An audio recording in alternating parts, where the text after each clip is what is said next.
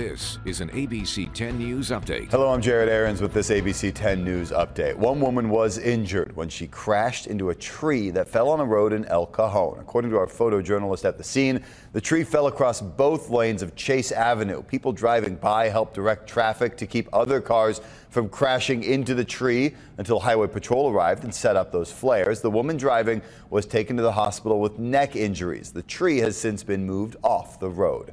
As the wet weather makes its way out of San Diego, officials are warning people to stay out of the ocean near Imperial Beach. Closure extends to the Coronado shoreline, and there is also an advisory for several other beaches after testing revealed bacteria levels that exceed state health standards. Health officials also recommend everyone stay out of ocean water for at least 72 hours after any rainfall because of runoff.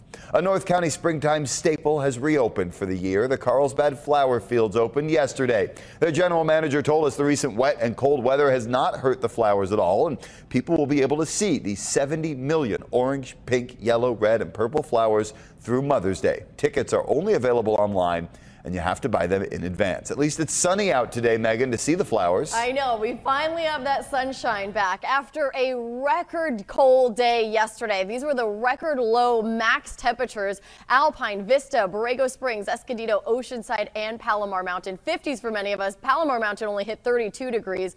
Forecasting 30s again for Palomar and Mount Laguna, but Julian in the 40s. The rest of the county warmer, but still cool by about 5 to 15 degrees below normal in the mid 50s to low 60s.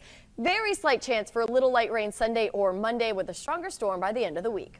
All right. Thank you, Megan. For the latest news, weather, and traffic, go to 10news.com or download our free 10 News app in the App Store. For ABC 10 News, I'm Jared Aarons.